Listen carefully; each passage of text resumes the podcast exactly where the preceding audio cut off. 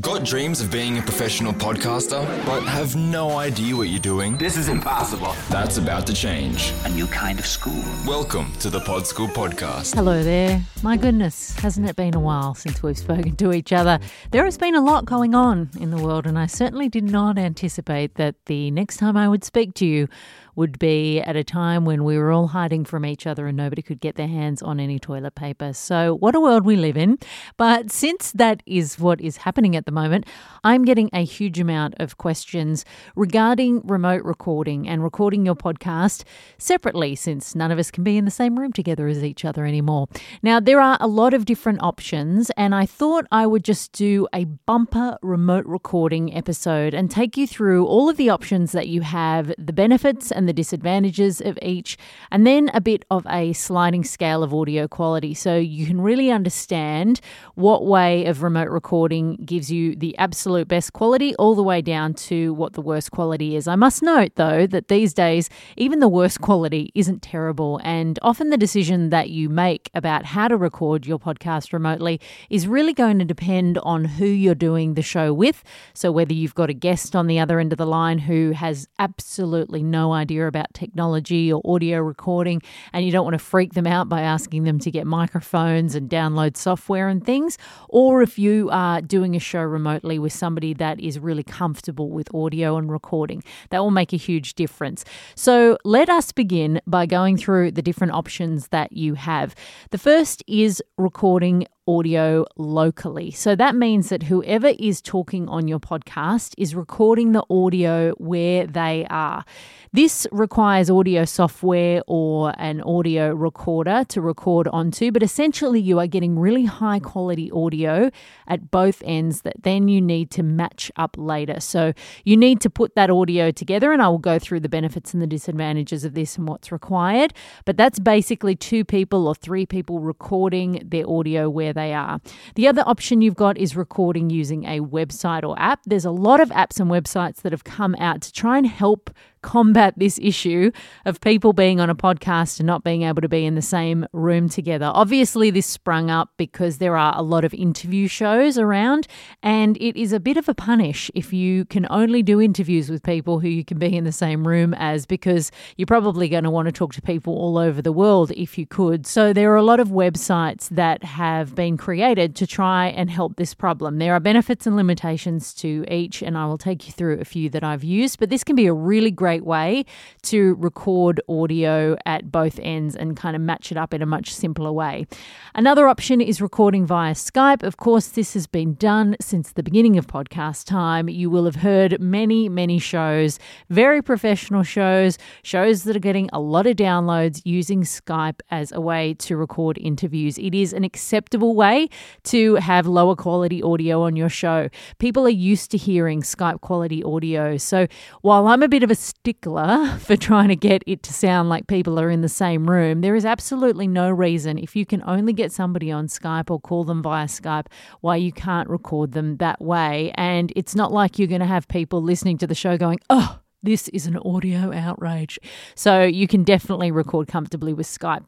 And the last option is to record using a mixer or um, a portable recording device like a Zoom H6 that also operates like a mixer, where basically you're using the phone audio and inputting that into the mixer or the recording device and then recording the audio that comes out of that device or mixer. So those are the ways that you can do it. Let's go through what is required for each. The first is recording locally. So so you're going to need a good microphone at both ends. The thing about recording locally is that you are recording in kind of the best way you possibly can. So the last thing you want to do is have a high quality recording of crappy audio. So if somebody is recording locally and they're just using the computer mic on their laptop, it is going to be a great recording of something that sounds utterly garbage. So it's really important to have a really high quality microphone. Again, that doesn't mean that it needs to be expensive, but it just needs to be able to capture great audio because you're really going to be picking up everything uh, when you're recording locally. So you also need the audio software or hardware at both ends. So you could record directly into Adobe Audition using a USB mic, or you could record onto a portable audio recorder like a Zoom. There are plenty of options. You just need to choose the one that you are most familiar and comfortable with, but you will need that at both ends. So both people will have to be responsible for recording their audio locally. You'll also need a bit of technical knowledge. So this isn't something that you can spring on a guest that you're having on your show and say, by the way, do you mind just downloading Audition and learning how to plug your inputs into that and record your own voice? So it is really an option that you want to do if you have been separated from your co host and you guys are having to work out a new way to do the show remotely. That can be a really great option to record your audio locally so that you get the highest quality possible and it kind of sounds like you are in the same room or as close as it possibly can.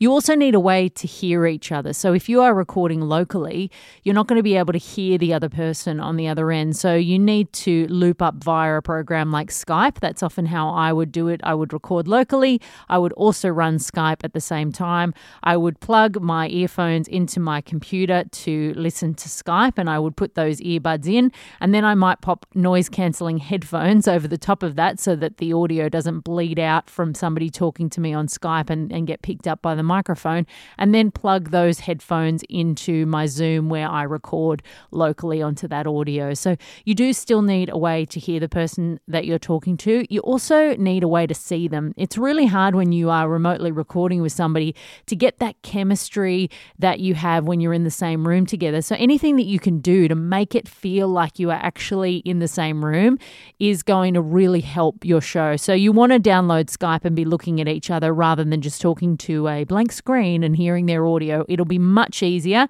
to get as much more of that rhythm and chemistry as you possibly can if you can see them at the same time.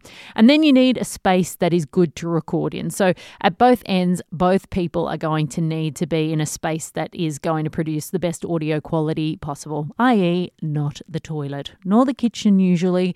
Avoid tiles and hard surfaces if you can. Somewhere like your bedroom, pull the curtains across, get the doona out, try and get as many soft furnishings around as possible so that that sound can be absorbed and you can get as high quality audio as possible when you're recording. The benefit of this, obviously, is that you are going to get the best quality audio possible if you are not in the same room as each other. You want to try and get as close to mimicking the sound of being in the same room together as possible, and this is a good way to do that. Some of the disadvantages are it obviously requires skills and knowledge, so you need to do it with a co host. You also have to line up the audio, so you want to remember to give a big clap at both ends so that you can have a little bit of a visual cue to line up the audio in your audio editing software after. That can be a bit fiddly. Once you start doing it and you've done it a few times, it becomes quite natural. But the first time, you can feel like it's hard to get things in sync. But if you've got that clap mark, that just gives you a big peak in the audio waveform that allows you to line up your two tracks and then you can export those two things down into one file and edit on that. So sometimes for some people, that's not a picnic if you've never done it before. So it's just something to be mindful of. You also need to obviously run the additional software to hear each other. So it's a bit of faffing that's needed to be done. And it can be a bit hard to get the chemistry right sometimes when you're in different rooms. So if you are used to being in the same room as your co host, then don't be afraid to really try and do a couple of practice records just to get the rhythm right and get back into the groove when you are maybe looking at each other down the Skype video rather than being in the same room. If that part of your show is really important to get the vibe up um, and to make things really fun and playful, then maybe it's worth having a bit of a practice at that before you actually record a live show. The next option is using a remote recording platform. Now, there are a bunch of apps and websites that have come out. Zencastr, Squadcast, and Ringr are just a few. And these have really been designed to create that local audio experience, so recording audio locally at both ends, without actually having to bother about clapping or worry about setting up two separate pieces of software at either end. This is really a website or an app where you get linked up with your co host or your guest within a sort of room and you record the audio in there and it records each of you locally where you are and then uploads the file to the cloud.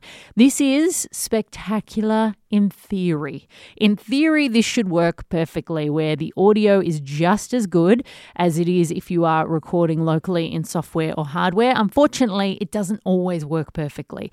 I have had some sessions where it is fantastic. I've had other sessions where the audio isn't great or the internet connection drops out and you're kind of having a bit of a weird back and forth conversation. So it is not foolproof for sure, but it is a really good option that can make things a lot easier if it works well. I always advise that you just trial a few of these different websites and find out which one you really like and which produces the best audio for you. They often have either a free package or a seven day trial that you can try out. So give them a burl and find out which one you prefer to use. You're going to need still a good microphone at ideally both ends, a good internet connection too, because often they can drop out. And the good thing about that, however, is that it often makes the conversational chemistry a bit jolty because you're like, oh, oh, God, have I lost you? Oh, are you there? But in my experience, at least I've used Zencastr more than any other program. And usually the audio that is being recorded isn't actually affected by that glitchiness because it's being recorded locally. So it's important to remember, even if things are sounding a bit disjointed, if you can make out what your co host or your interview subject is saying, sometimes you don't need to stop them to start again because it will actually be recording and you can just keep on going. It's more annoying than anything. And again, these programs also require a good recording space. So if you're talking to a guest, you just need to kind of make sure that they're sitting in a space that's going to be conducive to good audio quality, which is what we are all after. So, some of the benefits of remote recording platforms is it obviously records high quality audio without the need for complex setup or a lot of tech knowledge, although you do often need your own microphone. The website Squadcast is actually great because it is both video and audio. So, you can actually see people within the platform rather than having to run Skype at the same time. So, that's really a good way to actually be just using one piece of software or one website website without having to open up a whole bunch of different applications, which can be a bit annoying. It's also really easy to send a link to people. So you just open up the room that you want to record in, and then you can either invite people via email or you just send them a link and they literally just click on it and pop in there. So it's very easy if you're dealing with people who aren't sort of used to setting these kind of things up. They just click on the link and in they pop. Uh, the audio is also immediately synced up, which is awesome. You don't have to clap. When you press record, it records immediately immediately at the exact same second at both locations or more than two locations if you're recording multiple people. So that means when you drag those individual files and they save individually, when you drag them into your audio editing software, you don't have to line them up. You just bring them up to the front of your multi and they are all lined up ready to go at exactly the right spot, which is awesome. I should mention so Zencastr is the audio only platform, so they record audio locally. That's the one I've used the most, um, but they don't have video so I've always run Skype on top of that. I've just recently started playing around with Squadcast, and um, the interface is really good and easy to use, and it's really great having that video incorporated into it. Ringr is a great option if you want to speak to people on the phone, but you don't want to use phone call audio. So, what the person that you have on the show does is actually download the Ringr app, and they can open up the app and they will be in the recording session in that app. So, the audio that is being recorded is actually the audio from the phone microphone rather than down the phone line, which can be good. And you can actually plug your high quality microphone into your phone, open up the app, and record in the app as well. Ringr do have a desktop app at the moment. I have tried it and I cannot get it to give me good local audio at my end. So, from everything that I've heard and seen, using the app is actually the better way to go. So, if you can plug in a decent microphone to your phone and get in a good recording space and record somebody who is also on the app at the other end, they don't need a microphone if they don't have it and they're just a guest. They can just open up the app and use their phone audio. But that can be a good way to get decent audio from somebody who all you have is a phone for them if they're a guest. Some of the disadvantages is that it will need a good microphone again because it'll be recording locally. You don't want to record bad audio locally, of course, unless you use Ringr, which is designed to be used on the phone. And it is problematic if you don't have a strong internet connection. I've had plenty of times where it has buffered and dropped out and all those things. So that can be really annoying. But in these times when we are trying to find different ways to do things, them's the breaks. So if you really need to do it, and right now we really need to do things remotely, then it can be a great way to still be able to get up a show every week that is high quality and great audio, and then you can just deal with the glitches because it is honestly the least of our worries at this point in time. Next, we have the traditional way that a lot of people have been recording remote interviews for a long, long time, and that is recording via Skype. What you need when you are doing this is a great internet connection, obviously. You also need additional software. If you are a Mac user, you'll use Ecamm Call Recorder. If you are on a PC, you will use a program called Pamela. Skype actually does now have an ability to record. I just find Ecamm gives you much more flexibility and you can split the audio tracks, and it is designed for this kind of thing. So it's not super expensive and it can just make your life a lot easier. So you'll also need a bit of money if you're going to call people via the phone. Um, obviously, if you're just calling on Skype and using the app on people's phone, that's free. So that's good as well. And the audio quality, obviously, if you are recording somebody talking on their phone, is going to be lower unless you can record them locally, which is an option if both people have that recording software at both ends. You can actually record both ends locally, split the tracks, and then put the two locally recorded high quality audio tracks together. Again, that requires a bit of technical knowledge. So if you are just calling people to do an interview, often just firing up Skype, firing up Ecamm or Pamela and recording the session and then editing that afterwards is the easiest way to go. The benefits of using Skype is that you are using a program that people are familiar with. So a lot of people know how to use Skype. They've used it before. It's not going to be terrifying if you say, "Hey, I'll call you on Skype," because they're not going to go, "Oh god, what is that? How does it work? I'm so embarrassed. I'm a tech idiot." You don't want to intimidate your guests before you've even started talking to them. So using Skype can actually be really good because people know what it is and how to use it. You can also make phone calls pretty cheap if you need to get people on the phone.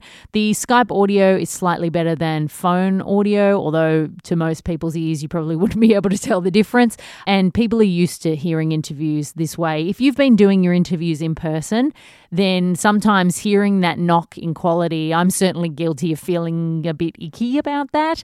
But people understand at a time like this uh, that that's got to happen. And it is certainly not quality that is so bad people are going to turn off. So, you know, it is a really good way to get over this hump of recording. Some of the disadvantages, of course, is that lower audio quality of your guest than you. Ideally, you don't want to record a co host like this because you want you and your co host to be at similar audio quality. It makes sense if you've got a guest and you're at a really high quality, but if you are doing it with a co host and you still want to record over Skype, I would make sure that you both record locally using Ecamm and then match up those bits of good audio, or alternatively, use a website like Zencastr or Squadcast or record locally on your software or hardware. Some of the other disadvantages is it obviously needs an additional program, which is Ecamm or Pamela, but it's really easy to use and it integrates really well, so that's not a major issue. And it requires good internet, like all of these things do. Finally, uh, using a mixer. So, very rarely would you have a mixer at home. Some podcasters do for sure, but if you're starting out, you're probably not going to have it. You can use a traditional mixer, or Rode have brought out a product called the Rodecaster Pro. You can also use your portable recorder as a mixer, like your Zoom. And basically, it sounds a bit complex, but essentially, it's just a piece of hardware that allows you to plug different inputs in. So when you use a mixer or the Rodecaster Pro, you would basically get your phone and connect it up via cable and plug it into the mixer, and then you would be able to record the audio that came out of your phone. Not everybody is going to have this set up, so you do actually need uh, the proper hardware to be able to do this. And just a little tip it's always a good idea if you are able to link up your phone to use a program that uses data rather than a phone line. So maybe WhatsApp audio or FaceTime audio or Skype or something like that. It's just going to be marginally less crappy than phone audio. So always a good idea to to use that and use people's data and make sure they've got a decent um, amount of internet rolling around where they are. So the benefits of this is obviously it makes the process a lot easier because you just plug it in and you've got a lot more flexibility. The disadvantages is that it requires the hardware and also Important to note the right cables. Just because it looks like it'll plug into the hole doesn't mean when you plug it into the hole it'll actually work. Sometimes you need to do a bit of research into what plugs into what to actually make the audio appear in your software or your recording device. So don't just think, oh, I've got a plug that looks like that, that's going to work, because it's not as simple as that sometimes. So you just need the right cables and the right setup. But once you've got it, then you've got it life. And that's exciting because it can come in very handy. Now, those are the ways that you record. And just a little tip about getting good audio quality. We've talked a lot about needing those good microphones for those specific ways of recording. You basically want to make sure that everybody is in a good audio space. If you are doing something with a co host, they will understand that. If you are doing something with a guest, it is a really good idea to coach them.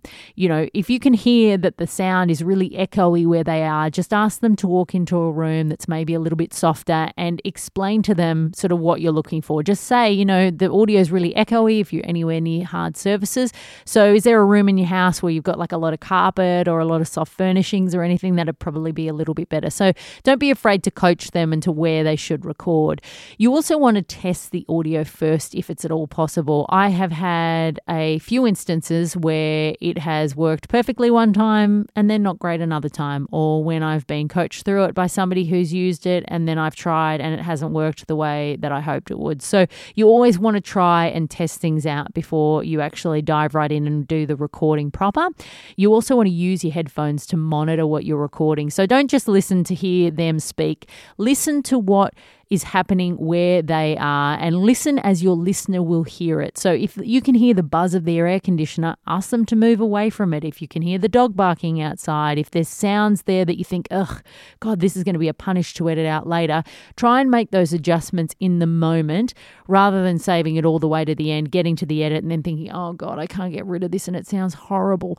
So you want to be doing those kind of changes on the fly. It'll make your life a lot easier when you actually get back to recording and into your audio editing software.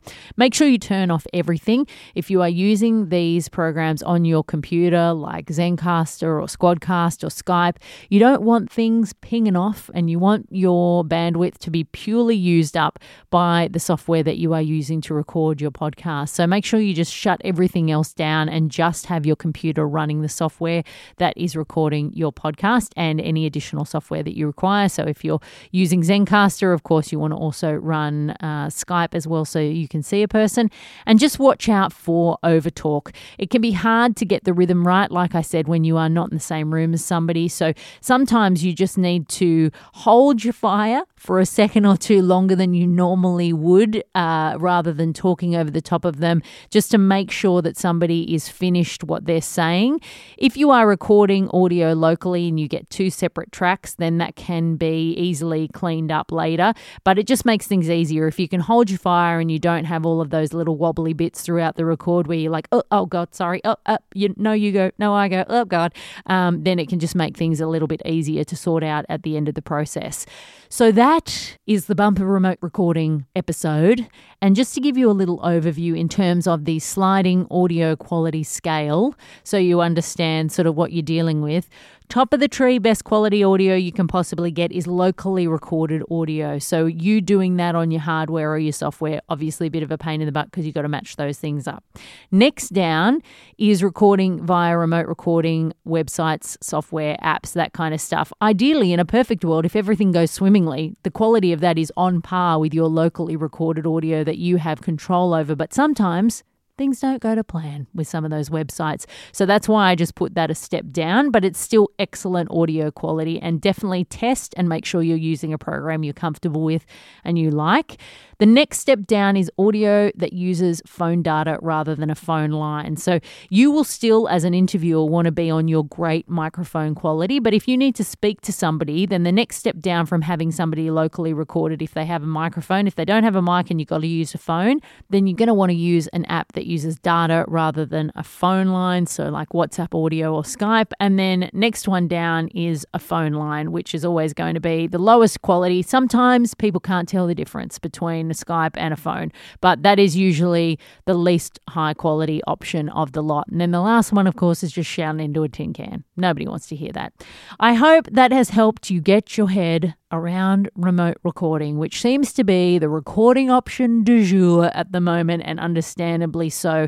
It is so important that we stay home and stay safe and look after each other and look after the people that are most vulnerable. And so it is a very interesting, difficult, crazy, scary time right now. And I totally understand that. One of the opportunities, I think, is if you have a show or an audience this is a time when people want to be communicated with. They want to hear a familiar voice, they want to have somebody check in with them. And so, this can be a really great opportunity to build those relationships with the audience that you already have and just show up and be there for them. So, hopefully, this episode has really helped you to work out how you can do that. If you've been thinking, oh my God, I'm so used to recording with somebody in the same room as me, how do I do it now? This is the way you do it. If you have any questions, please feel free to head to podschoolpodcast.com and just click on the contact page and send me an email. Thanks so much for listening. I really do hope that you are okay and that your friends and family are okay during this nutso time. And I certainly hope that we all get through it super, super quickly. Until then, I am definitely here for you and I would love to answer any questions that you have about podcasting. Thank you so much for listening to this show, and I will see you in the next episode episode of the Pod School Podcast. That's all for today.